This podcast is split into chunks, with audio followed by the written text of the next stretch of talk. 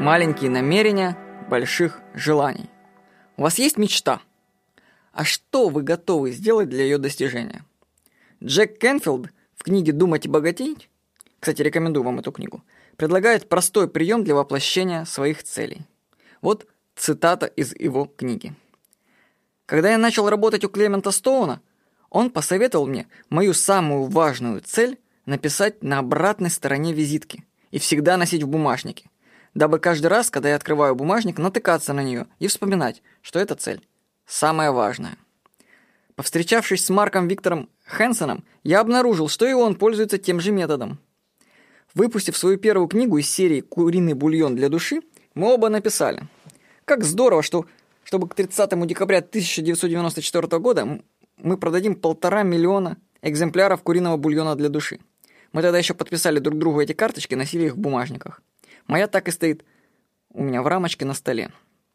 Эх, хотя наш издатель смеялся над нами, называл нас ненормальными, к назначенной дате мы продали 1 миллион 300 тысяч экземпляров книги. Кто-то скажет, хорошо, но вы что не добрались до цели на целых 200 тысяч экземпляров. Возможно, но это такая малость. К тому же, потом ушло более 8 миллионов экземпляров, более чем на 30 языках мира. Знаете, с такой неудачей можно жить, уж поверьте мне. На этом цитат заканчивается. А теперь вопрос на миллион. Сможете ли вы написать свои цели и носить их с собой в бумажнике? На самом деле это не так-то просто оказывается. Вот мой внутренний диалог на эту тему, когда я задумал написать свои цели на визитке. Так, на чем же мне написать цели? Где взять визитку или бумажку? Ну, что-то как-то лениво вообще. А, ладно, вон вижу чьи-то визитки на столе, напишу на них. Так, где ручка? Ручки нету. Что-то опять лениво искать ручку. Ну, давай потом сделаем, не сейчас. Нет, может, поищем ручку? Давай, ну, опять лень делать. Ура, я нашел ручку, давай писать. Эта ручка плохо пишет на визитке. А может, ну его? Давай пиши. Написал. Так, почему визитка не влазит в бумажник? Может, другой раз? Бери ножницы, уменьшай размер визиток. А, окей. Все получилось, визитка в бумажнике. После этого диалога с самим собой пришло озарение.